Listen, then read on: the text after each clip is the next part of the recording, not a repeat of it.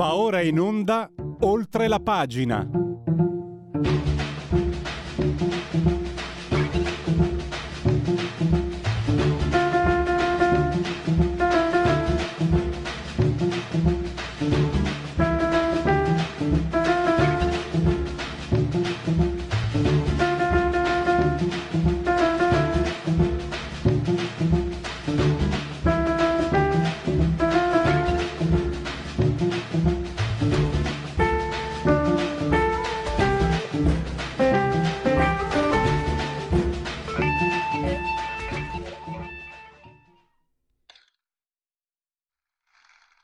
Sentiteli, sono gli applausi per la sigla, per la musica, per la colonna sonora di questa meravigliosa sigla di Oltre la pagina. Radio Libertà è simultanea con noi quando sono scoccate le 10.39. L'abbraccio d'obbligo e di piacere anche, forte, forte, forte, forte alla signora Carmela, Angela e Clotilde. Ci seguono loro dall'elettrodomestico più amato, il televisore, il canale 252. Se avete Smart TV o Far TV potete anche guardarci sempre dal canale 252 perché Radio eh, Libertà è diventata una radiovisione potete continuare tranquillamente a farvi cullare dall'agido suono digitale della Radio DAB. Vi ricordo che chi si abbona a Radio Libertà campa oltre centenni, meditate gente, meditate. Potete seguirci con uh, smartphone, iPhone, uh, Alexa, accendi Radio Libertà. Passaparola, ve ne saremo riconoscenti. Tablet, mini tablet, iPad, mini iPad, uh, Fire TV, Smart TV Potete seguirci appunto ovunque grazie all'applicazione iOS Android, su internet radiolibertà.net e la pagina Facebook. Il tutto nel trigesimo giorno di Messidoro, mese del calendario repubblicano per tutti un lunedì 18, lunes 18 di luglio, anno domini 2022 o 2022 che dir si voglia. Parleremo Beh, di quello che sta succedendo, una panoramica. Andrea Muratore di Inside Over ci spiega tutta la partita delle nomine. È lì che Conte vuole, eh, si è mosso, è da lì che è partito Giuseppe Conte e per quel motivo, secondo la lettura che ci spiegherà, che ci fornirà Andrea Muratore, il motivo per cui Conte ha aperto la crisi. C'è un'importante partita di nomine, già alcune sono iniziate. Conte, a partire dal 2020, vi ricordate, in piena pandemia, invece si riunirono un sabato e anziché parlare nel 2020, anziché aprile, maggio credo, anziché parlare dell'emergenza Covid si spartirono colpi di eh, un sacco di poltrone. Adesso ci sta pensando, ci ha già pensato, ha già cominciato a pensarci. Mario Draghi e Conte eh, non ci sta. Chi, chi, spalleggia Conte? Massimo D'Alema. Ma è tutto poi vedrete. Eh, sì, sì, sì, tu se tieni. Poi il peggiore lo definisce Matteo Fais dalle pagine online del suo detonatore mh, mm, si parla di Eugenio Scalfari. Eugenio Scalfari che ha una, un, una, un grave peccato, una grave colpa, cioè ha fatto passare il concetto che eh, le, le, libertà valgono solo se si sta da una parte buona, dalla parte giusta. Vedi l'eredità di Scalfari chi è, secondo la lettura di Matteo Fais, per esempio Boldrini, che attaccando addirittura le Berbi eh, vuole imporre la libertà alle bambine, alle fanciulle, vuole imporre la sua libertà, non una libertà di scelta. E poi il quadro, oggi anche su, su Libero c'è un articolo che, suo che ci riporta un po' i, ma, i mal di pancia, a dir poco, eh, in seno ai 5 Stelle e con Pietro De Leo eh, di, del Tempo e di Libero parleremo immediatamente della situazione del quadro politico. Innanzitutto fatemi salutare Pietro, benvenuto e grazie per essere qui con noi. Grazie, grazie, ben trovati e grazie per la possibilità di intervenire. Allora, eh, ci sono un po', io metto sul, ta- sul, tavolo anche un po', riepilo anche gli, gli articoli che tu hai scritto. Innanzitutto, tu hai interpellato anche eh, diciamo esponenti degli istituti demoscopici i sondaggi sono chiari, chiarissimi. Il centrodestra va, vince. Anzi, prima si va a votare, prima il centrodestra eh, vince. E partiamo da qui. Partiamo da qui. E in questo quadro eh, dopo quello che è successo ci sono anche, diciamo, c'è anche un ruolo relativamente nuovo per Matteo Salvini per la Lega. Diciamo che con i 5 Stelle è inutile aggiungere parole, anzi aggiungiamole poi tu riprendendo l'articolo di oggi. Con il PD che oggettivamente ha preso una botta sotto la cintola perché addio campo largo. Eh, Forza Italia tendista, eh, Giorgia Meloni più di chiedere elezioni anticipate non può fare, Salvini invece sta incassando, sta incassando il fatto per esempio che sono rientrate molto più velocemente di quanto pensassi io le proposte di legge, quelle sulla droga e quelle sul, sullo Iuscole e poi anche Draghi che negli eh, accordi intergovernativi in Turchia con, con, il, con, il, tiranno necessario dice non possiamo più accogliere eh, migranti, non ce la facciamo più. Insomma, sembrava uno che fosse appena Draghi sembrava uno appena uscito dalla sede della Lega con la tessera in tasca e quindi questo comincia diciamo potrebbe far pendere eh, la bilancia più a favore di Matteo Salvini della Lega di quanto magari non fosse per esempio ne abbiamo parlato anche insieme Pietro dopo le elezioni amministrative di poche settimane fa mi, mi taccio e ti e do allora, la parola allora, eh, partiamo dal, dal, dal, centrodestra. Il centrodestra è accreditato pressoché unanimemente da tutti i sondaggisti come vincitore, quindi qualora si andasse al voto subito, nel senso fine settembre, inizio ottobre, vincerebbe le elezioni. Questo però eh, impone di essere lucidi e oggettivi sui fatti, nel senso che, come abbiamo detto mille volte, il centrodestra non partirebbe con a livello interno con una massima concordia, ma anzi ci sono molte cose da risolvere e quindi di fronte al, al, alle urgenze di un'agenda che sarebbe complicatissima, eh, ad un quadro economico molto difficile, insomma imporrebbe da parte di tutti i leader una, una, una grandissima lungimiranza, un tentativo insomma veramente di mettere alle spalle tutte le frizioni passate e pensare al bene del paese e soprattutto pensare a delle candidature e ad una costruzione della squadra che sia il più qualitativamente alta possibile. Quindi questo quadro centrodestra. Quadro Salvini, e beh, lui in questo momento ha la, la golden share del governo, cioè nel senso è lui che decide, che, che ha una, una quota maggiore di decisione se il governo riparte o meno, perché eh, insomma, pare che allora, la certezza da cui partiamo è quella che non sarà più in ogni caso una formazione come quella di prima, perché quello a cui pare si punti è una spazzatura nel Movimento 5 Stelle con Conte eh, e i suoi più eh, diciamo così oltranzisti e barricaderi che se ne va all'opposizione e invece un'altra parte che se ne va in maggioranza e con Di Maio a sostenere Draghi. Quindi a questo punto, eh, in, in, questo quadro, il boccino sta in mano a Salvini. Ora, questa, questa, nelle ultime ore è un po' cambiata la situazione rispetto a ieri, perché ieri c'era stata una dichiarazione congiunta Salvini-Berlusconi in cui dicevano mai più con, uh, in un governo con il Movimento 5 Stelle. E questo era un assunto che andavano ripetendo da giorni. Questa mattina però leggo che alcuni esponenti della Lega stanno anche dicendo basta al PD e quindi questo insomma al momento eh, potrebbe prefigurare un'accelerata verso le urne. Vediamo poi quello, quello che succede nelle prossime ore. Insomma è tutto, è tutto, molto confuso al momento, ancora tutto in divenire e come, come vedi le cose cambiano di ora in ora, quindi quello che eh, a cui noi possiamo dare una certa chiave di lettura questa mattina, poi stasera può ancora cambiare. Molto dipenderà anche dalla congiunta del Movimento 5 Stelle eh, che, che, ci, che, inizierà alle 2 di oggi pomeriggio.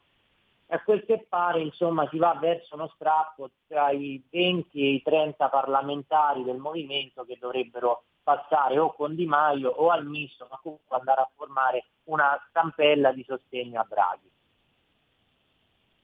Eh, mi, mi, taccio perché dovrei esprimermi, ma non sono qui per esprimere le mie opinioni sui danni inenarrabili, non solo per l'incapacità, ma i danni che hanno fatto alla politica costoro, perché la politica in realtà è una, è una bella palestra di, di, ragionamento, è anche lo strumento, l'unico strumento che abbiamo noi comuni mortali per, far, per indirizzare almeno in parte, in realtà chi comanda, i potenti fanno quello che vogliono loro grazie alla politica, alla democrazia liberale occidentale, abbiamo comunque qualche potere di, diciamo, di, di veto, se non neanche tanto, ma un po' ce l'abbiamo. I 5 Stelle lo hanno sporcato, lo hanno lordato, lo hanno lordato come i gabbiani della Roma di Virginia Raggi, che davvero... Scusate lo sfogo. Eh, Pietro, eh, volevo chiederti invece, si dice, attenzione, se Draghi va via, salta il PNRR, salta, non c'è la possibilità di portare a conclusione il DEF entro il dicembre del 2023. Ehm, rischiamo di, di, essere commissariati. C'è chi dice invece: no, attenzione, guardate che tutto sommato Draghi già l'anno scorso, quando si candidò, devo dire, fatemelo dire maldestramente, perché eh, chi ha un po' di, di, la politica sulle dita, insomma, sa che Draghi ha fatto un errore da, da, da, da principiante, mai dire quello che vuoi, mai, mai, mai, già nella vita, ma in politica ancora di più. Lui lo disse e si, e si bruciò. Eh, però in quell'occasione disse che era già stato tutto risolto. Cioè, I due motivi principali per cui lui è stato chiamato era eh, per l'incapacità di Conte, ovviamente, del governo Conte, era quello di gestire eh, la, la, le vaccinazioni e il, i, i fondi europei. Lui disse a dicembre, e lo ha ribadito in un incontro con sta- recente con la stampa estera, che quelle due eh, problematiche erano state risolte. So, come stanno le cose secondo te? Rischiamo, cioè perdere Draghi rischia di essere un danno per il sistema in paese o invece eh, stanno schiacciando l'acceleratore coloro che vogliono che Draghi resti per, per portare avanti politiche che a loro stanno bene? Tu come la vedi? Ma eh, che ci sia una, una, macchina della stabilità che si è messa in moto, questo è ovvio, insomma lo vediamo anche io, ho le agenzie davanti e continuano ad arrivare appelli affinché Draghi eh, rimanga al suo posto, adesso ci sono addirittura i rettori universitari, ieri c'erano alcune, eh, ci sono state molte associazioni di impresa, ci sono le cancellerie europee, c'è la Casa Bianca, quindi c'è una macchina della stabilità che si è messa in piedi. Però insomma eh, io non credo al racconto secondo cui se Draghi se ne andasse a quel punto sbarcherebbero gli alieni e distruggerebbero l'Italia. Eh, però certo è che bisogna fare le cose in fretta e farle per bene. Eh, non si va automaticamente in esercizio provvisorio se si va al voto a settembre o a ottobre, però bisogna senz'altro fare presto se tu cominci a traccheggiare in una crisi infinita e rimani nel limbo, allora lì seriamente il rischio di non fare le cose c'è. Eh, però ecco, ehm, il tema è che eh, in ogni caso eh, questo, questa grande pressione su Draghi eh, pone il tema alla politica di, di ricostruirsi, eh, perché in ogni caso eh, l'anno prossimo, se non si andasse al voto adesso, l'anno prossimo la politica deve essere per forza in grado di fare a meno di Draghi, che comunque in caso di mancanza di maggioranza, cosa che ovviamente non è auspicabile, potrà essere incaricato anche nel 2023.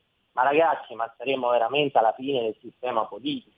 Cioè la politica deve mettersi in grado di fare da sola e di ricostruire il rapporto tra eletti ed elettori. Perché qui siamo in una situazione tale per cui il prossimo anno saranno 15 anni che questo Paese non ha un governo espresso da una maggioranza, da una coalizione che ha vinto le elezioni. francamente mi sembra un problema serio. Ora è colpa del, del, magari di qualche interventismo internazionale? Senz'altro sì, ma è anche colpa della politica stessa che non è in grado di gestirsi da sola e a quel punto deve sempre chiedere l'aiuto del, del, del, del tecnico del, Papa straniero. Questo è il grande tema e direi, e direi anche il vulnus democratico di questo Paese, perché è, è vero che il parlamentarismo italiano anzi che un'applicazione ortodossa e fondamentalista del parlamentarismo italiano dà, eh, la, la, crea i presupposti per mettere in campo esperimenti, esperimenti strani però è anche vero che abbiamo un problema di classe dirigente devastante ed enorme a cui bisogna veramente porre rimedio in maniera urgente, perché altrimenti la politica non, non riuscirà mai più ad essere autonoma in questo paese. Eh, direi che, che mm, beh, non c'è molto da aggiungere, perché appunto eh, si dice il 21 maggio 2023 si era la data fissata da Mattarella, e non è che appunto come hai detto tu, è ovvio, insomma, rinviare il problema eh, non, so, non, significa risolverlo. E quindi se il, 24, se il 22 di maggio del 2023 ci trovassimo in questa situazione, ecco, Mattarella, Mattarella, ecco, lui, lui è, diciamo, quello che eh, ha fatto di tutto per dare un determinato indirizzo politico ai vari governi, perché tutto, è tutto giusto quello che hai detto Pietro, però c'è, un, c'è una situazione davvero uh, molto, molto complessa, perché sinceramente la figura, questa figura, a parte Mattarella stesso, lui, io me lo ricordo ministro della difesa al caso dell'uranio impoverito, quindi eh, ho il dente avvelenato come cittadino e anche come giornalista perché lo seguivo per la Padania all'epoca e, e ogni mercoledì sentire nei, nei question time, sentirlo negare, negare, negare, negare, sapendo perché ci lavoravo sopra e gente più in gamba di me aveva comunque eh, portato alla luce tante, tante testimonianze, tante verità, eh, mi faceva veramente imbestialire. E dopo vent'anni non è che per me sia cambiato il sentimento. Però oltretutto c'è anche un ruolo che può essere interpretato in una maniera molto... Ehm, obliqua, molto molto in, in chiaroscuro. Giorgio Napolitano che nel 2011 di, così prende e rovescia un governo perché gli hanno detto le banche, gli hanno detto i poteri forti, gli hanno detto comunque lui pre, che, un, che, un, Presidente della Repubblica possa fare quello che ha fatto Napolitano nel 2011, non, non, mi sembra che me lo dica la Costituzione, però è vero anche che la Costituzione non mi dice il contrario. Ecco, volevo capire Mattarella, secondo te eh, come si comporterà? Ma Mattarella, Mattarella sicuramente è un presidente che, eh, che insomma, eh, ha sempre eh, cercato, è sempre stato orientato sulla stabilità della legislatura e cercherà in tutti i modi di difenderla pure questa volta, anche perché eh, io continuo a dire che votare non è un tabù, però c'è un contesto economico ed internazionale che è veramente difficile, quindi figuriamoci se non, se non ci proverà questa volta lì la, il, vero, eh, il, vero, dramma è stato quando non si è votato nel 2019, perché nel momento in cui era caduto il governo Movimento 5 Stelle Lega, eh, a quel punto eh, bisognava andare al voto perché c'era una prassi elettorale e una prassi sociale che indicava eh, da parte del Paese la volontà di, di essere governata dal centrodestra. Quello è stato un momento di spaldamento della, tra la prassi parlamentare e, e, e, quella sociale. Tra l'altro ci sono dei giuristi, mi pare eh, che, che lo, lo, stesso Costantino Mortati sostenga questo, che dice proprio questo, cioè che nel momento in cui dal Paese attraverso eh, le elezioni amministrative, le elezioni regionali, a quel tempo c'erano state le elezioni europee con la Lega al 34%, dà un segnale e cade un governo, a quel punto opp- ragioni di opportunità e di consonanza con quello che vogliono i cittadini indicherebbero di andare al voto. Questo non è stato fatto ed è stato messo in piedi eh, uno dei governi peggiori che la storia, ricordi, che la storia recente ricordi, cioè il Conte 2. Peraltro io ricordo benissimo la prassi di formazione di quel governo, cioè si parlava solo di punti di equilibrio, di poltrone, di ministeri. Mi ricordo c'era dall'Europa arrivò eh, l'indicazione favorevole per Gualtieri perché Gualtieri era europarlamentare, allora poi fu indicato come ministro dell'economia, ma non si parlava per niente di programmi, di idee, di nulla. E infatti poi si è visto come è andata a finire. Renzi ha cominciato subito a litigare con il Movimento 5 Stelle, eh, furono messe in campo delle proposte di legge proprio folli, pensiamo alla plastic tax e alla sugar tax, e poi è successo quello che è successo, è arrivato il Covid, ma se non ci fosse stato il Covid quel governo sarebbe caduto molto prima.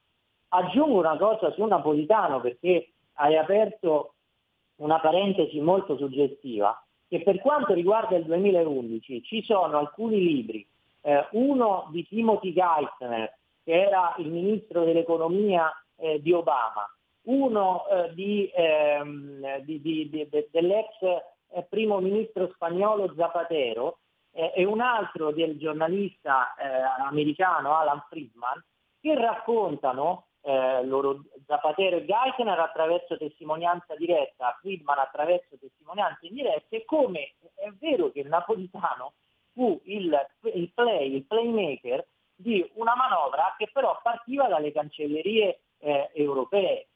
Tra l'altro, insomma, sia Geithner che Zapatero raccontano i contesti eh, di un G20 eh, e, di un, eh, di un Consiglio europeo del 2011 in cui proprio si respirava da parte eh, dei, dei, dei leader europei, eh, in particolare la Germania, in particolare la Francia, eh, in particolare anche la Commissione europea, proprio si racconta come in questi ambienti fosse maturata la volontà di defenestrare Silvio Berlusconi e tutto il suo governo. Quindi l'eterodirezione di quella manovra è nei, è, è, ormai è diventata storia, è agli atti.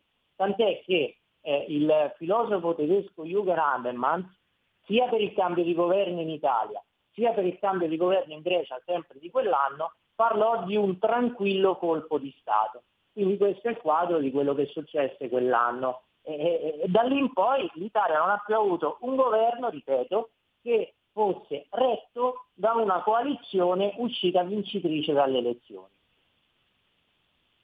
È inutile aggiungere altro perché io già ho compiuto recentemente 97 anni e io spero di andarmene prima perché non sopporterò eh, la, la, retorica lorda e sozza che sentiremo quando avvenisse mai. Noi, io mi auguro che, io ripeto, mi auguro di non esserci perché quando sentiremo parlare di Giorgio Napolitano, traghettatore della democrazia, Giorgio Napolitano che benedì i, carri armati del 56 che sparavano agli operai. Operai, lo facevano per i diritti degli operai, disse. Lo, lo, l'avevo trovata su YouTube, non eh, trascritta, no? altrimenti l'avrei fatta sentire agli ascoltatori. E quando sentiremo parlare come di un santuomo benefattore dell'umanità e del popolo, sinceramente io spero proprio di non esserci perché non so, no, non, non, ce la faccio, divento vecchio ma non mi abituo ancora.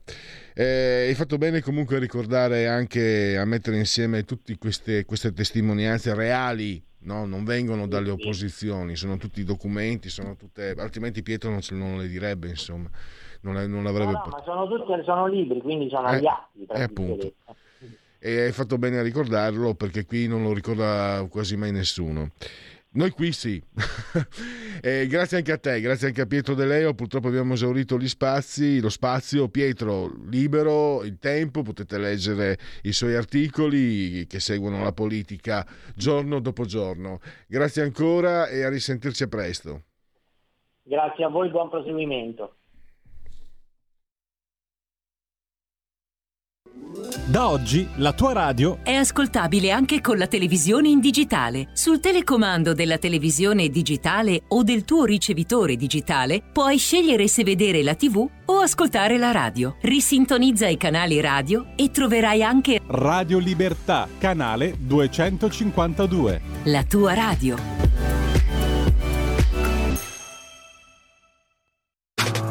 Stai ascoltando Radio Libertà. La tua voce libera, senza filtri né censura. La tua radio.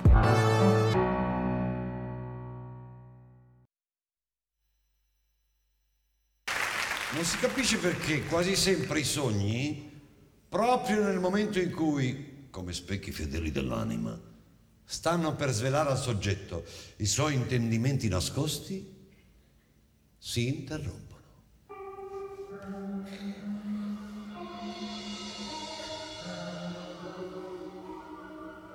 Ero lì, in una specie di zattera, un naufragio, chi lo sa.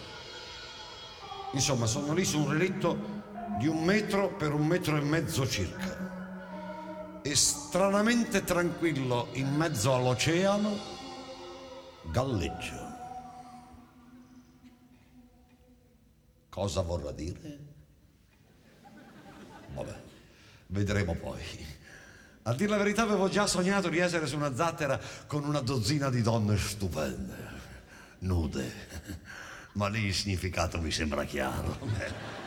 Ora sono qui da solo, ho il mio giusto spazio vitale, mi sono organizzato bene, il pesce non manca, ho una discreta riserva d'acqua, i servizi è come averli in camera, ho anche un grosso bastone che mi serve da remo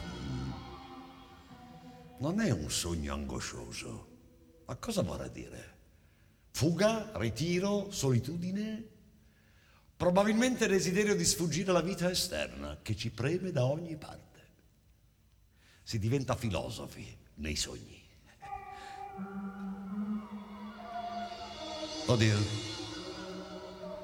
Oddio, cosa vedo? Fine della filosofia. No, non può essere una testa. Forse una boa. Non so per cosa fare il tifo.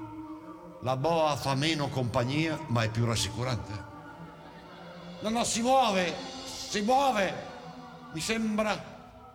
Mi sembra di vedere degli spruzzi. Non è possibile che sia un pesce. È qualcosa che annaspa, sprofonda, riappare, lotta disperatamente con le onde. È un uomo! È un uomo! È un uomo! È un uomo! È un uomo! È un uomo! E ora che faccio? La zattera è un monoposto, ne sono sicuro. Ma per il pesce non ci sarebbe problema, ma la zattera in due non credo che tenga. Eh, non tiene! Ma che non mi sente. Sarà a 100 metri. Che faccio? Ma come che faccio? Sono sempre stato per la fratellanza, per l'accoglienza, per l'ospitalità. eh. Ho lottato tutta la vita per questi principi. Sì, ma non mi ero mai trovato. Ma quali principi? Questa è la fine, qui in due non scappiamo. E lui avanza verso di me, fende le onde, sarà a 70 metri, 50, 30. Madonna come fende! Quasi quasi gli preparo un dentice. E se non gli piace il pesce? Se gli piace solo la carne? Umana? E no, calma, calma, io devo pensare a me, alla mia sopravvivenza. Mors tua, vita mea. Oddio, non dovrò mica ucciderlo. Ma no, cosa dico? Sto delirando, lo devo salvare. Poi in qualche modo ci arrangeremo fraternamente, ci sentiremo vicini. E per forza non c'è spazio. Stretti, uniti, corpo a corpo. Mm. Guarda come nuota. È una bestia. eh. Ma io lo denuncio. Ormai sarà già dieci metri. Mi fa dei gesti, mi, mi saluta, mi sorride, lo schifoso. Ma no, poveretto, cosa dico? Per lui sono la salvezza, la vita, eh? Che faccio? Che faccio? Potrei, potrei prendere il bastone, eh? Potrei allungarglielo per aiutarlo a salire. Potrei darglielo con violenza sulla testa. Siamo al gran finale del dramma. Il dubbio mi divora. L'interrogativo morale mi corrode. Devo decidere. L'uomo è a 5 metri. 4, 3. Prendo il bastone.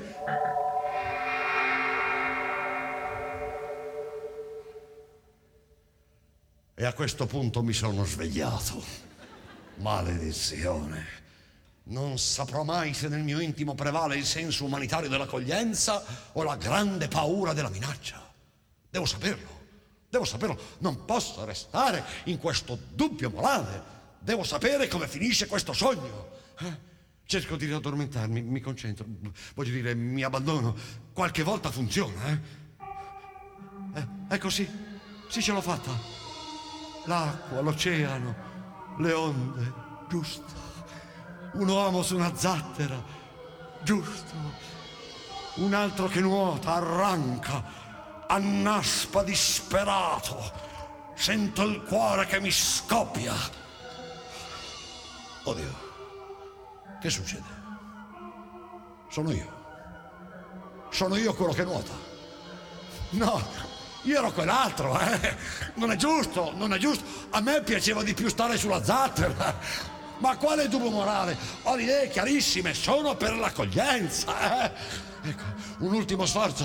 La a 5 metri. 4, 3. Alzo la testa verso il mio salvatore. Eccomi. Dio che botta. A questo punto mi sono svegliato di nuovo. Mi basta così. eh. Non voglio sapere altro. Spero solo che non sia un sogno ricorrente. Però una cosa l'ho capita. No, non che se uno chiede aiuto gli arriva una legnata nei denti. Questo lo sapevo già.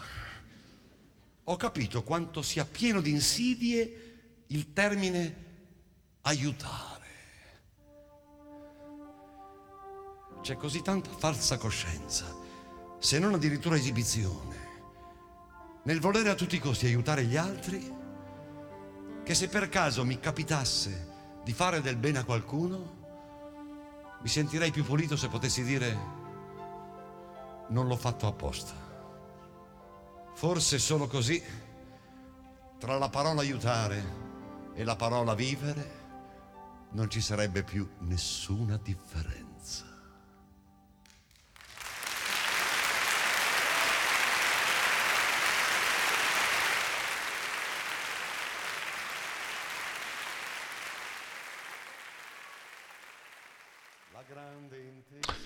Giorgio Gaber, eh, scusate se è poco, immenso.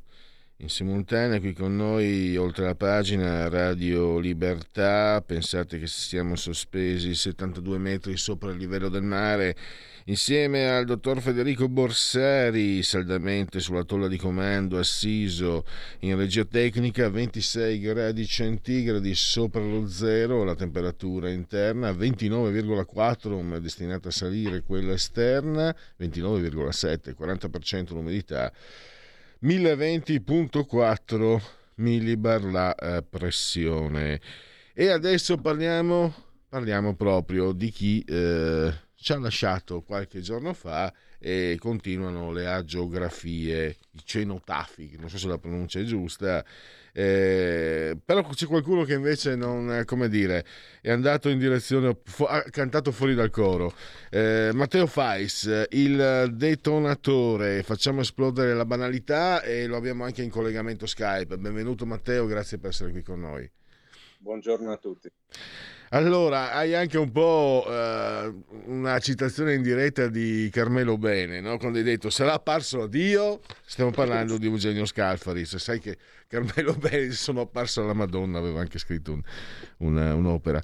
E c'è un, nella tua disamina, oltre, allora, è molto, è molto sapida, è molto gustosa perché il, la verba polemica non ti manca, eh, la gestione delle, delle, frasi e delle parole rende particolarmente eh, attrattivo, eh, attrattivi i tuoi eh, editoriali, però ovviamente non è solo una, una avvelenata, hai colto il segno, cioè eh, Eugenio Scalfari ci lascia in eredità la Boldrini, cioè ci lascia in eredità coloro che vogliono imporci la loro libertà. Il senso della libertà è quello loro, non è la libertà di scegliere come, mm, è quello tuo, quello mio. Io e te siamo sicuramente anche lontani come posizioni, ma il concetto di libertà eh, eh, mi sembra che sia analogo, io lo considero analogo. Lasciami la libertà di scegliere, non dire tu qual è la mia libertà, caspita. Invece loro insistono, insistono, insistono.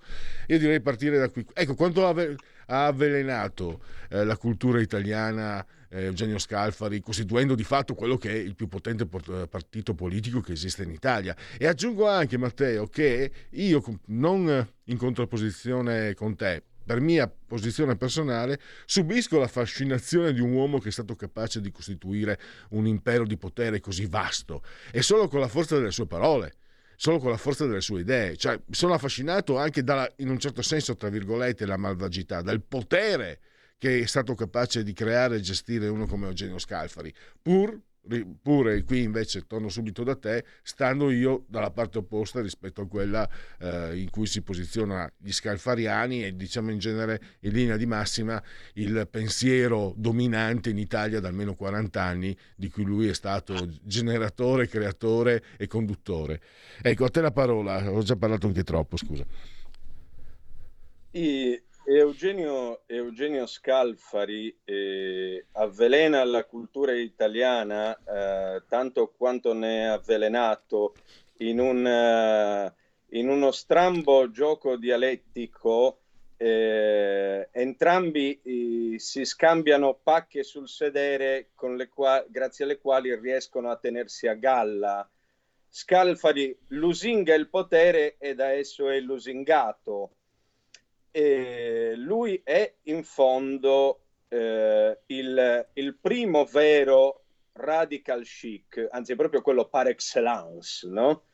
eh, n- nessuno come lui ha incarnato il modello eh, dell'intellettuale, pse- dell'intellettuale o pseudotale eh, illuminato, talmente illuminato oramai da potersi permettere di dire di dare consigli anche ai papi. Eh, infatti eh, Davide Cavaliere nell'editoriale doppio che abbiamo scritto su di lui si chiedeva se in ultimo non fosse stato lui eh, con la morte a, ad apparire al Padre Eterno piuttosto che a presentarsi col cappello in mano per chiedergli la grazia. E ciò non mi sorprenderebbe in ultimo perché eh, Eugenio Scalfari eh, in, quel, in questo assurdo gioco dialettico di cui ho parlato ha finito veramente per, per credere eh, in questo, per credere nel ruolo che gli era stato dato, per credere di essere il migliore, il, il, il soggetto trainante del, del rinnovamento culturale eh, di, di, una certa sinistra che abbandona, ehm, come dire, le, le rive del, del, del, fu comunismo, del, del PCI per, eh, diciamo così, modernizzarsi.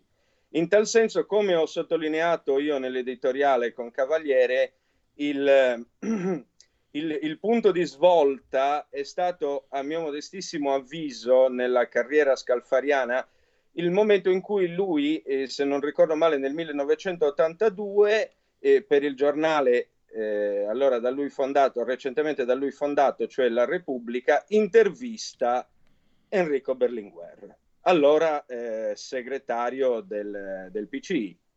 E come sappiamo, Berlinguer è un po' lo snodo, eh, prima ancora di Occhetto, e tutta la, l'allegra macchina da guerra, è lo snodo, quel, eh, quel turning point, quel giro di boa nella, nella sinistra per cui si passa dal, eh, dall'interesse per un certo tipo diri- di diritti, cioè quelli dei lavoratori e quant'altro, per tutta questa serie di pseudo diritti eh, che, che, oggi vediamo mm, trionfare da eh, eh, lo Io Soli e compagnia cantante.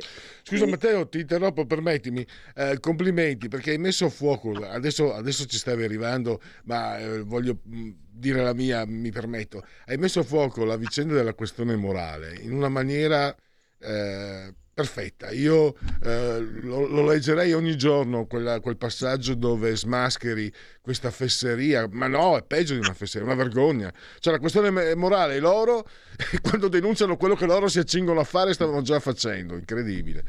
E Scalfari è stato veramente un, un, un, un come dire, un, un un gestore di questa, di questa sporcizia davvero importante, purtroppo. Scusa, no, ma... Scalfari dimostra in quell'articolo, in quell'intervista a Enrico Berlinguer, che se Berlinguer è il segretario del Partito Comunista, lui è il vero segretario della sinistra, nel senso che proprio è quello che fa eh, eh, il lavoro sporco di battitura alla, alla macchina da scrivere no? dei comunicati stampa, perché eh, eh, lui assolutamente non contesta Berlinguer quando questo solleva il problema della questione morale dicendo che fondamentalmente i partiti non sono più ciò che dovrebbero essere all'interno di una democrazia, cioè dei catalizzatori delle idee diffuse, dei rappresentanti sostanzialmente del popolo, ma sono delle gigantesche mafie che gestiscono rapporti di potere e, e, Berlinguer, li, Berlinguer, con, se mi consentite il termine, una mh, mm, sostanziosa faccia da cazzo, elenca anche tutti i vari settori in cui il, il potere politico eh, vuole mettere le mani, dalle università alla sanità, eh, magistratura e quant'altro, in quella famosa intervista. Però, ecco, Matteo, elenca tutto.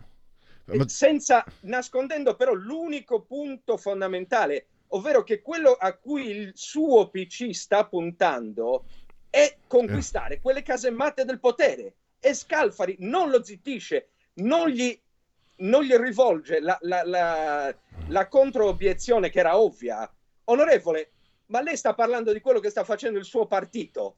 denunciando gli altri però. Ecco. Non, non, non guardando in casa propria. Matteo, io eh, sai, sono responsabile lì l'espressione eh, naturalmente, eh, siamo nella libertà senza voler offendere. Poi posso dirti anche, umanamente parlando, a me eh, Enrico Berlinguer non è mai, pur non essendo mai stato comunista, non è mai dispiaciuto, ha sempre comunicato qualcosa di non negativo, però è vero che quello che hai detto tu è stato molto grave perché volevo leggere queste righe. I partiti di oggi sono macchine di potere di clienti. Eh, dal tuo articolo, ho il foglio davanti, ne approfitto. I partiti di oggi sono macchine di potere di clientela che hanno occupato lo Stato, le sue istituzioni, gli enti locali, gli enti di previdenza, le banche, le aziende qualche anno dopo abbiamo una banca, le aziende pubbliche, gli istituti culturali, eh, gli ospedali, le università, la RAI TV, alcuni grandi giornali. E, e questo, questo stava, praticamente lui aveva, voleva, voleva, puntare l'indice verso il grande nemico di Scalfari, cioè verso Craxi, ma in realtà era quello che, stava, che ha fatto, che, che, poi fece, che poi stava già facendo il PC. Ma è proprio, è, è, sarebbe ironico se non fosse grottesco, no? Che proprio eh, quello che lui eh, descrive come eh, un, un'occupazione che poi è di stampo, diciamocelo chiaro e tondo, fondamentalmente mafioso, okay, di tutte queste case matte del potere, è esattamente ciò che sta scritto in Gramsci. Quando si parla dell'egemonia culturale, Gramsci dice che la sinistra ha un unico e solo modo per conquistare il potere, cioè occupare appunto tutte queste casematte del potere, cioè tutte le varie fenom- fenom- fenomenologicamente parlando eh, strutture che il potere ha all'interno della società. Quindi dalle telecomunicazioni, insomma, l'ambito culturale, universitario, eh, scolastico e via dicendo. E questo è chiaro e Scalfari ne è ben conscio. Quindi sceglie deliberatamente, sottolineo deliberatamente, di tacere di fronte a Berlinguer che spiattella questa cretinata, diciamo che questa cretinata qui, senza dire che loro per, loro per primi stanno portando avanti un'operazione di questo tipo, un'operazione di, di conquista, di conquista delle strutture del potere, eh, nella fattispecie eh, italiano, ma in, eh, in, tutti gli altri paesi europei non è che la sinistra abbia fatto qualcosa di molto diverso, né tantomeno, come possiamo vedere dal predominio della cultura walk, né tantomeno ha fatto in America alla fin fine. E Scalfari, quello che io vorrei denunciare è proprio questo, Scalfari sa e deliberatamente omette di far presente questo al segretario dell'allora Partito Comunista. Che tra l'altro, una mia riflessione, perché mm, certe volte non vorrei scoprirmi eh, moralista. Sai cosa ti dico? Che io, insomma, sai, sono leghista, seguo anche, ho seguito adesso meno, ma anche un po' così, da, mie, quando lavoravo per le mie parti, eccetera. Io, non, sinceramente, per quanto la consideri non, eh, eh, non corretta, un'azione del genere non la condanno se sono dentro la macchina politica la condanno quando vedo che c'è un, c'è un peggioramento costante e mi sembra che allora, premesso, in un pensiero liberale non può esistere un concetto di questo genere. Ma io addirittura non sono proprio un liberale nato e ti dico da leghista, eh, praticante, eccetera, che, posso, che ho visto anche tentativi di lavorare in quel modo, anche tentativi riusciti. Ma quello che quello dove crolla tutto il sistema, premesso che non, che non, c'è da tenere in piedi nulla di questo sistema, ma anche ove si accettasse le mie obiezioni. Il problema è che abbiamo, abbiamo visto, soprattutto negli ultimi vent'anni, un peggioramento tutti, tutti, a tutti i livelli. Cioè, la RAI di Guglielmi era una, scusami, Rai 3 era meravigliosa. Io la guardavo, cioè, quando potevo la guardavo. La, la cultura, io mi ricordo Cuore di Michele Serra, i libri, gli scrittori, cioè, c'era comunque, qualche, fino a vent'anni fa, la sinistra produceva qualcosa che era, secondo me, eh, di, di, valore. Sono vent'anni, è quello che mi, che, che mi lascia no? anche il disgusto, che c'è un peggioramento, una, uno schifio, come direbbero in Sicilia, clamoroso, clamoroso. E quindi se io guardo i risultati, quindi faccio finta di non essere liberale, rinnego il mio tentativo di essere liberale e mi limito a guardare i risultati, sono i risultati che sono, che sono orrendi. Cioè Zingaretti, presidente, sì, segretario del PD, è qualcosa che non si può vedere sinceramente, tutto per carità non è neanche antipatico, ma ha sempre la faccia di eh, duetti e venti, signora, lascio? Ha sempre quella faccia lì, insomma. Eh, per carità, io sono una sagoma e quindi, però sapendo di esserlo, posso permettermi il lusso di, di, di, di ridere anche ai potenti eh, e anche ai non potenti. Però Sussiste questo... però un punto a monte di quello che dici tu. Prima ancora di fare considerazioni sul fatto che effettivamente c'è stato uno scadimento eh, insopportabile a livello culturale, resta il fatto che il giornalismo, il giornalismo è ampiamente corresponsabile di questo stato di cose. La vera critica a Scalfari è proprio questa, lui non fa da guardiano del potere, lui è una diretta emanazione di questo. E quello è il punto. Per questo io ho detto che lui è il segretario, il vero segretario della sinistra, nel senso di quello che fa il lavoro sporco, nel senso di quello che ti batte a macchina le fatture. D'accordo? Questo è stato. E lui è corresponsabile di tutto ciò quel potere si è potuto imporre ed ha potuto portare alla degenerazione che giustamente tu sottolinei, grazie al concorso di tanti scalfari ed epigoni vari, di cui il potere si è servito. Dietro, per carità, laute ricompense, oh, dando appannaggi vari, ma Scalfari e tutti gli altri sono i principali responsabili in ambito culturale di quello che la sinistra ha, è riuscita a fare qui in Italia, cioè portarci alla degenerazione più totale che tu sottolineavi. Sì, tra l'altro mm, va anche detto, cioè va da sé che nel momento in cui non rispetta un principio liberale, in cui si, si, procede in questa maniera, va da sé che poi il decadimento è, è causa di se stesso, il, il sistema che decade deve, trova eh, in se stesso i motivi i motivi di questa decadenza enorme. Ecco, guarda, io ho messo adesso in loop, cioè siamo arrivati al punto che per... È, è stata quasi una, eh, un'eterogenesi dei fini. Rai 1, Rai 1 di Monica Maggioni, no? quella che fu messa a Sky, no, a Sky, scusa, a Rai News eh, 24 e riuscì miracolosamente ad abbassare gli ascolti, erano sull'1,48 le riuscì a farli scendere all'1,35, ci, ci vuole bravura, eh?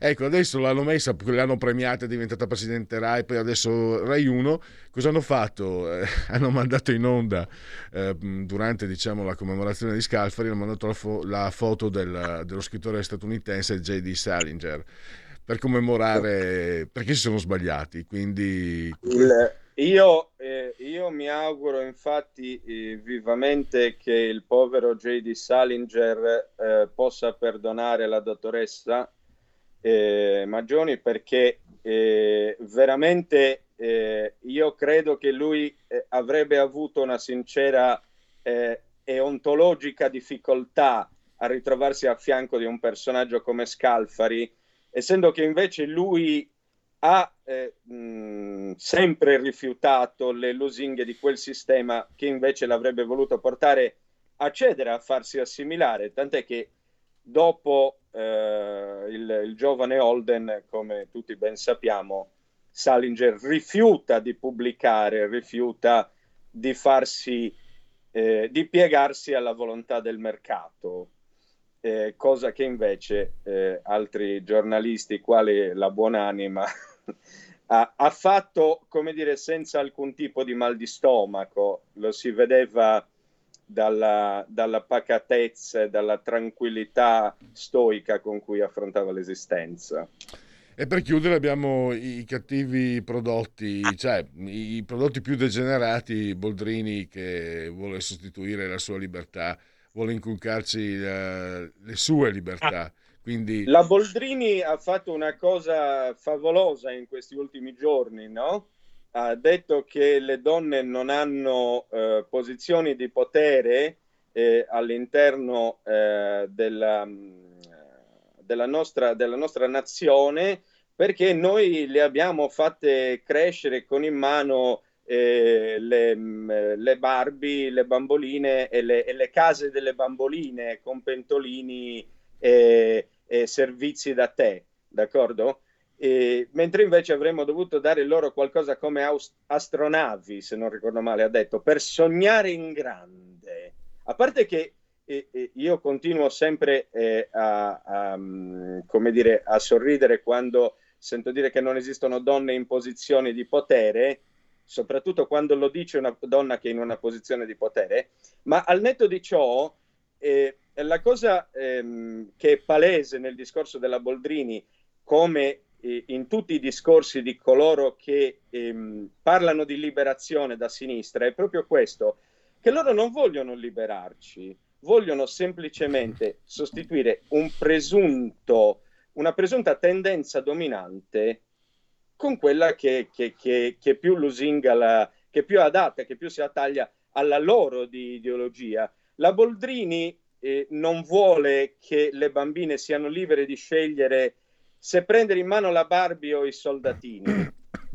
la Boldrini vuole imporre la divisa da soldato alle bambine. In tal senso, ok, non mm-hmm. vuole che il genere eh, eh, sia fluido, vuole sceglierlo lei il genere per le bambine. Il genere, il genere della passionaria, probabilmente. Cioè, un, vuole, vuole tante piccole Boldrini eh, di, di, poco più di un metro, più o meno. E purtroppo siamo arrivati al termine. Ricordo, perché è giusto anche ricordarlo, che Laura Boldrini nel 1988 fu assistente di studi in una trasmissione dove c'erano le donne con le puppe di fuori. E quindi forse chissà se, se, se mh, avevano avuto la Barbie o cos'altro. Quindi è tutto documentato. Io, uh, per carità, Eugenio Scalfari fammelo dire comunque, geniale diceva che la coerenza è la virtù degli imbecilli, perché nella sua malvagità è stato anche per certi aspetti geniale. Però mi sa che qui io vedo solo, io vedo, io vedo incoerenza in certe scelte, ma vedo anche imbecillità so, che vanno, che vanno in, in, di pari passo, perché eh, cioè, a, aveva 28 anni quando faceva l'assistente di studio, quindi un'età matura adulta e sei tranquillamente, lavori tranquillamente in una trasmissione dove ci sono le donne con le puppe di fuoco. con se stesso ha sempre in fondo saputo che la sua libertà di parola poteva essere venduta a un prezzo cospicuo. Perfetto. E giustamente ha, ha approfittato per farne per, menca, per, mercanteggiare ciò che aveva di più caro.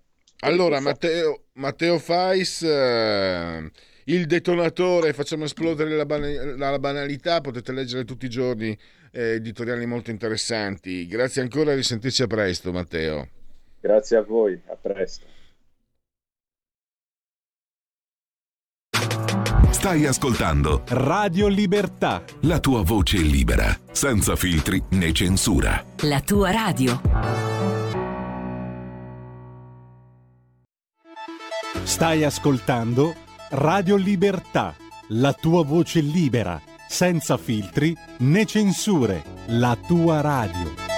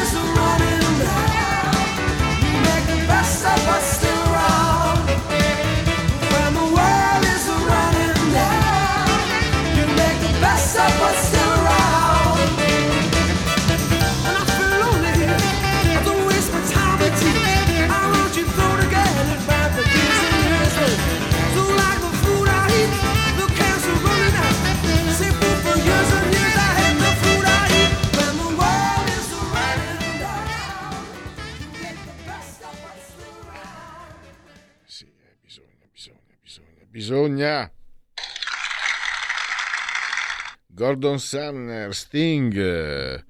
Velocissimamente, non voglio far aspettare troppo l'ospite, ma un piccolissimo aneddoto. Non sono un fanatico, per quanto abbia amato tantissimo i primi due dischi dei Police, non sono un grandissimo estimatore, anche perché poi quando a un certo punto li stavamo seguendo con molta attenzione da ragazzini, poi quando sentiamo du du du da da da, francamente ci sono, eh, casca- c'è cascato qualcosa sul...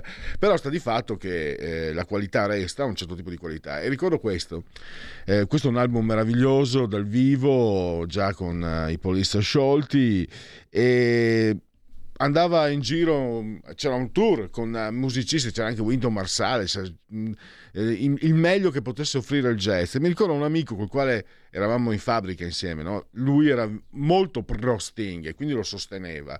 Io invece no, ma guarda, a parte io ascolto Jazz Division, eccetera, però ascoltavo anche Duran Duran, non è che per carità sono eh, molto libertino nella musica.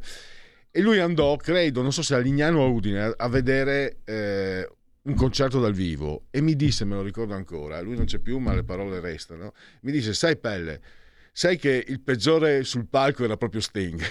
E non perché andasse male, ma perché gli altri erano pazzeschi e si sente, si percepisce anche dalle note. Si percepisce invece che dietro certi movimenti, se voi leggete Inside Over, eh, certe mal di pancia, eccetera, in realtà alla fine cercate la poltrona. Follow the money, dicono gli inglesi, cherchez l'argent, non più la fome, i francesi siamo in Italia, siamo nella politica italiana, cercate la poltrona.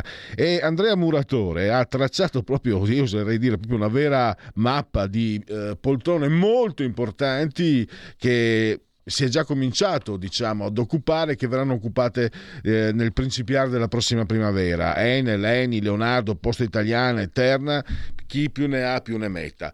Uh, Mario Draghi, che non è un santo, con un piano Giavazzi, con lo schema Giavazzi, ha già cominciato a occuparle. Giuseppe Conte, che ha alle spalle eh, Massimo D'Alema, eh, si vede smantellare un lavoro cominciato vergognosamente anche due anni fa in pieno Covid, lo ricordavo con Andrea quando ci siamo sentiti giovedì per, per uh, preparare questa trasmissione, eh, vergognosissimo, si, si, si, trovarono un sabato, anziché parlare della, dell'emergenza, si spartirono le poltrone. Col PD, eh, col PD che non siamo, non siamo qua che ci siano santi, eh, santi e peccatori da una parte e dall'altra. Andrea Muratore, Inside Over e anche True lo abbiamo al telefono, io lo ringrazio come sempre. Benvenuto Andrea.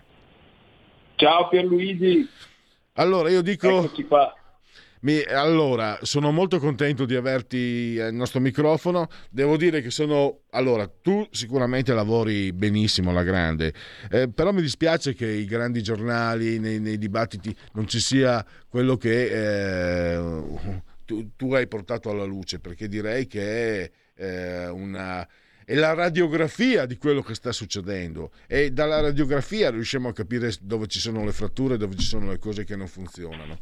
E a parte, cioè, era anche un guarda, non è solo un complimento, è anche un grazie perché eh, venendo a conoscenza di come stanno le cose eh, è più facile poi seguire le cose stesse e trovare le spiegazioni che magari non, non trovi se, se, ti fermi in superficie, brancoli nel buio, ma perché succede questo? Ecco, tu hai spiegato tutto benissimo e ti do la parola per condividere con i nostri ascoltatori eh, quello che hai scritto. Perché in fin dei conti il potere in luce da che esiste la storia dell'uomo segue delle logiche molto semplici e eh, lineari che molto spesso hanno a che vedere più ancora che con eh, le grandi dinamiche col fattore umano. Col fattore umano che nel nostro paese in quest'ultimo trentennio abbiamo visto molte, molte volte eh, messo in campo. È finita l'epoca dei partiti di massa, finita l'epoca anche delle grandi alleanze con sotterie di potere, con tutti i limiti che potessero avere, cosa abbiamo, siamo arrivati ad avere in fin dei conti? I partiti personali eh, intesi sia nella forma eh, politica che nella forma degli apparati. E in fin dei conti che cosa è stata l'era Draghi se non diciamo anche il tentativo di arrocco di un determinato sistema di potere di un determinata, una determinata cordata che fa riferimento soprattutto a coloro che iniziarono un po' l'opera di, per loro di modernizzazione, per altri di smantellamento del sistema paese nel 92. Nel vuoto della politica dei partiti ci si è ritrovati ad avere 30 anni dopo, in piena pandemia, gli stessi ragazzi del 92, Mattarella che fece la legge elettorale maggioritaria della Seconda Repubblica al Quirinale, Amato il premier delle privatizzazioni alla Corte Costituzionale, eh, Draghi, il direttore generale del Tesoro del Britannia, presidente del Consiglio, a gestire con i loro uomini, molti dei quali ritornano nelle partecipate e via dicendo, il potere. In una maniera ovviamente non eh, monolitica, perché questi gruppi di potere a loro volta, con vari riferimenti internazionali, hanno diverse eh, riferimenti. In quest'ottica qua si inserisce un po' la guerra tra Draghi e Conte, a mio avviso, ovvero eh, Conte nell'ultimo biennio, nel suo biennio al potere, scusami, è stato, io dire, furbo e abile, con maggiore intelligenza di tutto il gruppo dirigente dei 5 Stelle. E di buona parte del PD, ma anche, va detto, con un certo secondamento da parte della Lega nel 18-19, lui ha fatto lo diceva ai tempi, se non sbaglio, Marcello Veneziani, il pesce in barile, creandosi una sorta di serie di legami con vari partiti apparati che stavano nello Stato, ovvero un po' quel mondo di centro-sinistra che faceva riferimento ad Alema, si è sposato un po' col partito personale di Conte. Lui poi si è creato, ricorderemo, tra i servizi i mondi simili, dei legami anche molto ambigui, da non professionista della politica.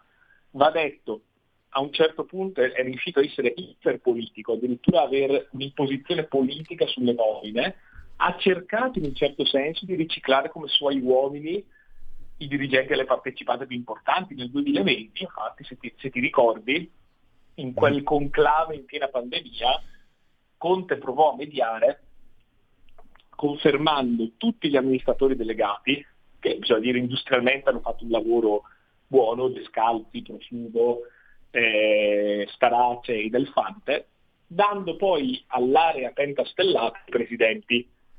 Cosa è successo poi?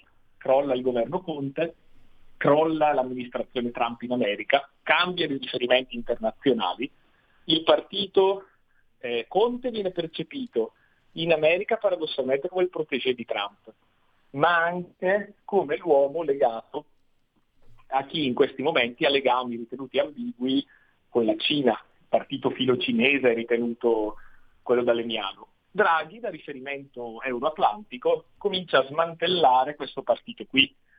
E se guardiamo i riferimenti di Draghi, gli uomini che mette, non c'è dubbio su quale sia la, eh, il canovaccio.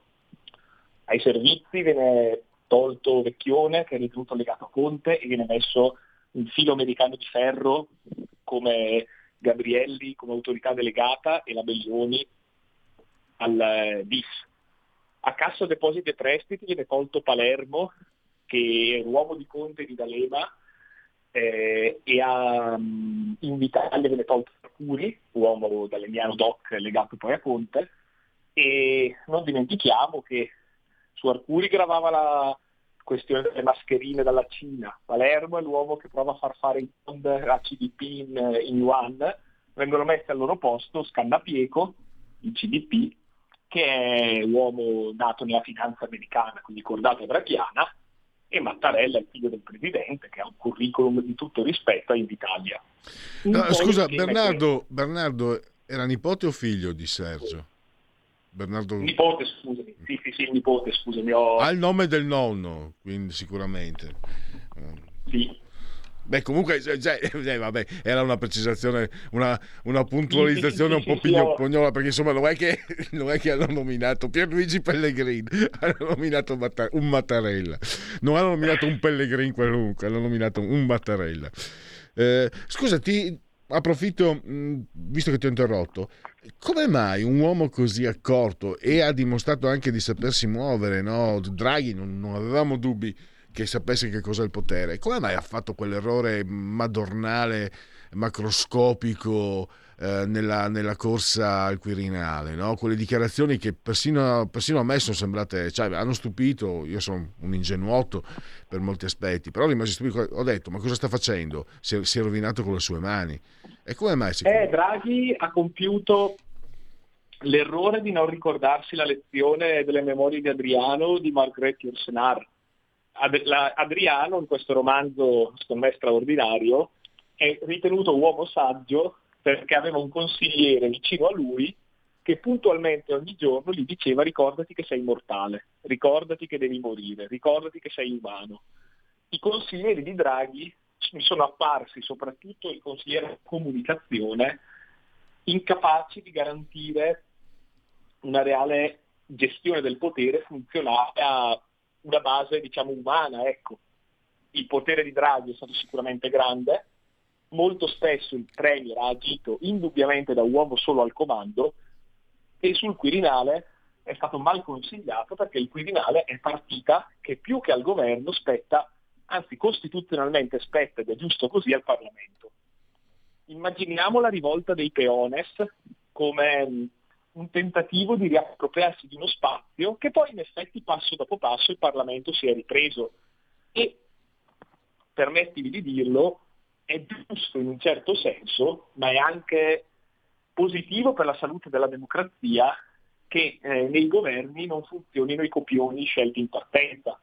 Quindi diciamo, sulle nomine Draghi ha scelto una figura di riferimento come Giavazzi, uomo che a prescindere dal giudizio che si possa avere sulla sua visione economica sicuramente conosce il sistema e ha anche un certo tatto nella gestione delle dinamiche di potere.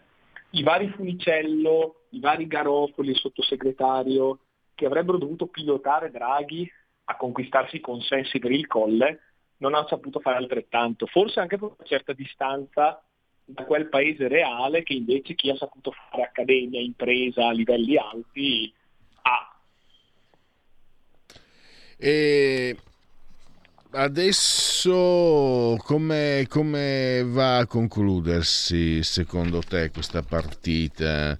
Eh, come, cosa prevedi? Allora, io facevo una battuta qualche tempo fa con amici alla, alle dimissioni di, gra, di Draghi definitive credo quando le vedo. Eh, mi sembra di capire che la pressione soprattutto internazionale sia forte certo è che se, se, se, bisogna andare a votare bisogna andare nel più breve tempo possibile, quindi non vale il detto di Andreotti secondo cui tirare a campare è meglio che tirare la toia. Quindi le strade mi sembrano due, o un Draghi bis fortemente rimaneggiato, ma, e dopo ti spiego perché ne vedo delle grandi difficoltà, o il voto nel più breve tempo possibile, fermo restando che il voto non deve spaventare Mm. Perché, mi spa- perché mi ritengo improbabile l'ipotesi Draghi bis? Per due motivi. Il primo è che se si confermasse l'assetto attuale, eh, Draghi dovrebbe contare su una nuova scissione dei 5 Stelle e avrebbe praticamente un sostegno di diciamo sette gruppi, quattro dei quali non confermati da esiti elettorali, quindi Italia Viva, Azione, insieme per il futuro, un eventuale nuovo gruppo di fuoriusciti grillini sarebbe una pattuglia troppo trasformista per fare un'agenda di governo seria. Mentre invece un Draghi bis governato con una coalizione che sia Lega, PD, Forza Italia non sarebbe sostenibile. Immagino, ma anche legittimamente, il timore di un PD che si, vole- che temesse di essere schiacciato tra due partiti di centrodestra o anche lo stesso timore di una Lega che possa tenere una trappola di essere schiacciato tra Draghi e il duo PD Forza Italia. Il ragione per cui mi sembra di capire che l'unico che ci guadagni da questa situazione in conti sia il Cavaliere, che risulta centrale in ogni, in ogni calcolo di questa partita. Eh, Vedo molto difficile un Draghi bis, ecco.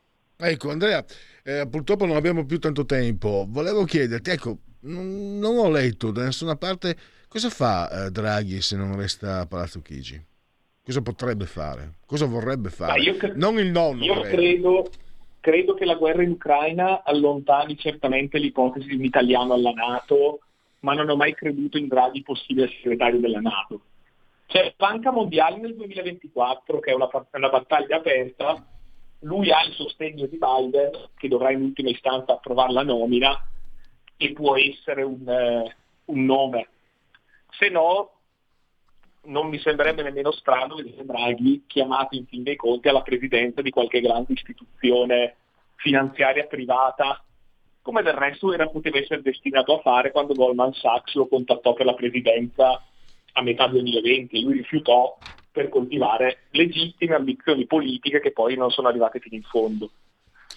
Allora, purtroppo siamo arrivati alla fine. Ci, volevo parlare anche, io lo segnalo agli ascoltatori, trovate Inside Over, Andrea Muratore, eh, John Bolton, che è il eh, consigliere eh, chiamato, consigliere per la sicurezza a suo tempo chiamato da Trump, ma è una vecchia lenza.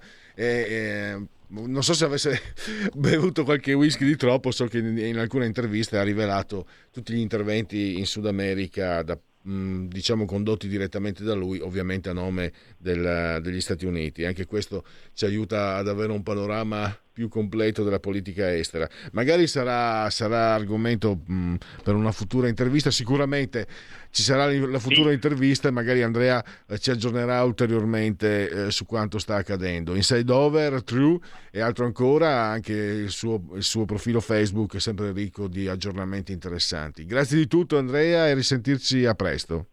A te Pierluigi un abbraccio. Segui la Lega è una trasmissione realizzata in convenzione con La Lega per Salvini Premier. Segui la Lega, prima che la Lega segua te alla Marciana o seguisca te alla Pellegrina, mi raccomando. Eh, legaonline.it scritto legaonline.it vi potete iscrivere da questo sito è molto facile 10 euro che si possono versare senza nemmeno che siate iscritti a paypal anche tramite paypal il codice fiscale, i dati e quindi vi verrà recapitata la magione per via postale la tessera Lega Salvini Premier e poi il D43, il 2 per 1000 per la Lega, è una scelta libera e non ti costa nulla. D di Domodossola 4 volte matematica, 3 è il numero perfetto e gli appuntamenti con gli esponenti politici della Lega. Allora, dunque, dunque, dunque, dunque. E il vice ministro delle infrastrutture e trasporti Alessandro Morelli oggi pomeriggio alle 14.45 All News TGCom 24 poi abbiamo Massimo Bitonci parlamentare Patavino eh, Economia Sky TG24 sempre oggi pomeriggio alle 17.15 poi domani all'alba ancora Alessandro Morelli, Agora Estate alle 8 del mattino, siamo su Rai 3 e poi, eh, e poi mi, mi, mi, mi, fermo perché direi che per gli appuntamenti di Segui la Lega sa suffi. Segui la Lega è una trasmissione realizzata in convenzione con La Lega per Salvini Premier. Tanti sondaggi, tanti sondaggi, quelli di termometro politico, quelli che personalmente considero più aderenti poi alla realtà delle cose che poi nascono dalle urne, fioriscono dalle urne. 23 Fratelli d'Italia, PD 22,3, 16 la Lega, 5 Stelle 12,4, 7,9, Forza Italia, Calenda 4,3 e Renzi 2,3. Togliamo la condivisione. Toglia, togliamola. Ecco qua, perfetto. Ancora di nuovo. Chi vorrebbe come Premier nel 2023? Mario Draghi il 22,5%, Letta l'8%, Conte il 14,7%, Giorgia Meloni il 24,1%. Matteo Salvini il 9,3, nessuno di questi, il 17,8 e non sa il 3,6. Allora, perfetto. Poi abbiamo Iuscole. Cosa pensa dello Iuscole? Favorevole? Sì anche se sarebbe stato meglio Ussoli 20,3. Sì, credo sia una soluzione equilibrata 22,2. Eh, credo sia accettabile ma è troppo divisivo 9%, quindi abbiamo circa un 51,5% favorevoli, mentre il 40 46,6 eh, no, eh, è già possibile ottenere la cittadinanza, no, anzi andrebbero rese più severe le regole, 1,9 non sa e quindi chi dice che è divisivo ha fatto centro il tema della cannabis. Dunque, drogatelli miei, quanti siete? Allora, no, stai, sto scherzando, eh, 29 a favore, poi... Voi lo sapete, io sono fin da ragazzino, mi dispiace, ma sono eh, un, un, libertario antiproibizionista, non praticante, ma sono antiproibizionista, quindi per me eh, vietare è una cosa che mi piace poco. Eh, giusto perché lo sappiate, anche se sulle droghe insomma bisogna andarci con molta molta molta cautela. Allora, eh, non sarei contrario, ma oggi è una proposta vi- divisiva. Dunque abbiamo il 43,1% che è a favore, mi sembra giusto, sì, anzi bisognerebbe fare ancora di più. E il 10 dice sono a favore, però crea un po', è divisivo. Quindi abbiamo un eh, 43, 53,8, mentre è eh, sfavorevole 43, 44,2.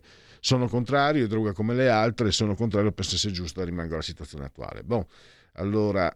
Eh, le, le, lobby verso Macron, eh, le lobby di Uber, eh, penso sia molto grave 35,9, non mi meraviglia da prassi 30,2, errori commessi in passato 2,8, non mi sembra un comportamento diverso da quello tenuto in tanti anni dalle lobby dei tassisti verso la politica in Italia, il 13,2, 17,9 non so.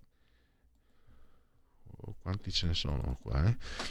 Allora, sì, ma forse non faranno neanche. Dunque, Mario Draghi Premier ha il 41,3% dei favori, mentre sono sfavorevoli eh, 49, 50, 51, 51%, 39.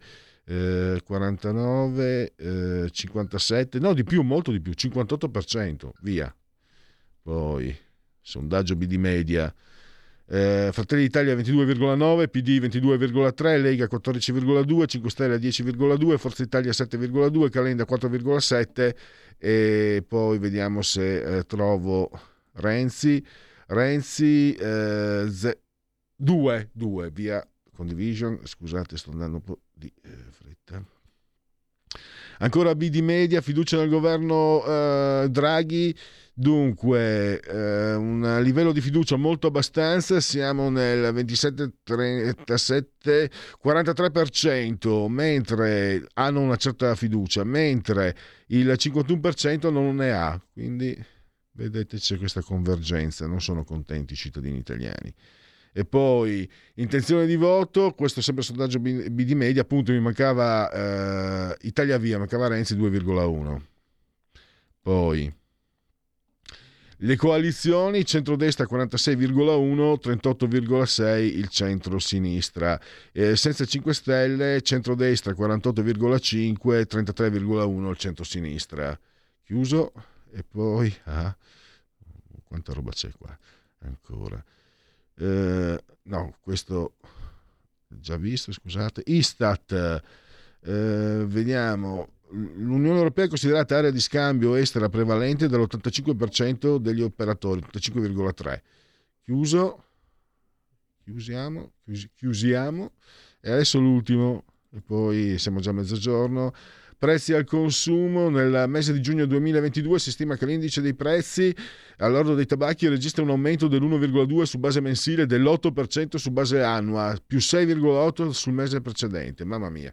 E era il tredicesimo giorno di Messidoro, Giacomo Balla al futurismo, Fernanda Pivano, Gino Bartali, Henri Salvador, Nelson Mandela, Franca Rame, Werner Bentivegna, che è un attore molto bravo, James Brolin, il capitano Giacinto Facchetti poi eh, Mario Gomboli, Diabolic, eh, eh, La Virgin, Virgin di Richard Branson, eh, un grande sciatore Mark Giraldelli e in casa Lega auguri a Erika Stefani. Grazie al grande Federico Dottor Bossari, assiso salamente sotto il comando di regia tecnica, grazie a tutti voi per aver scelto anche oggi Radio Libertà, state lì perché vi aspettano grandi cose. Ciao!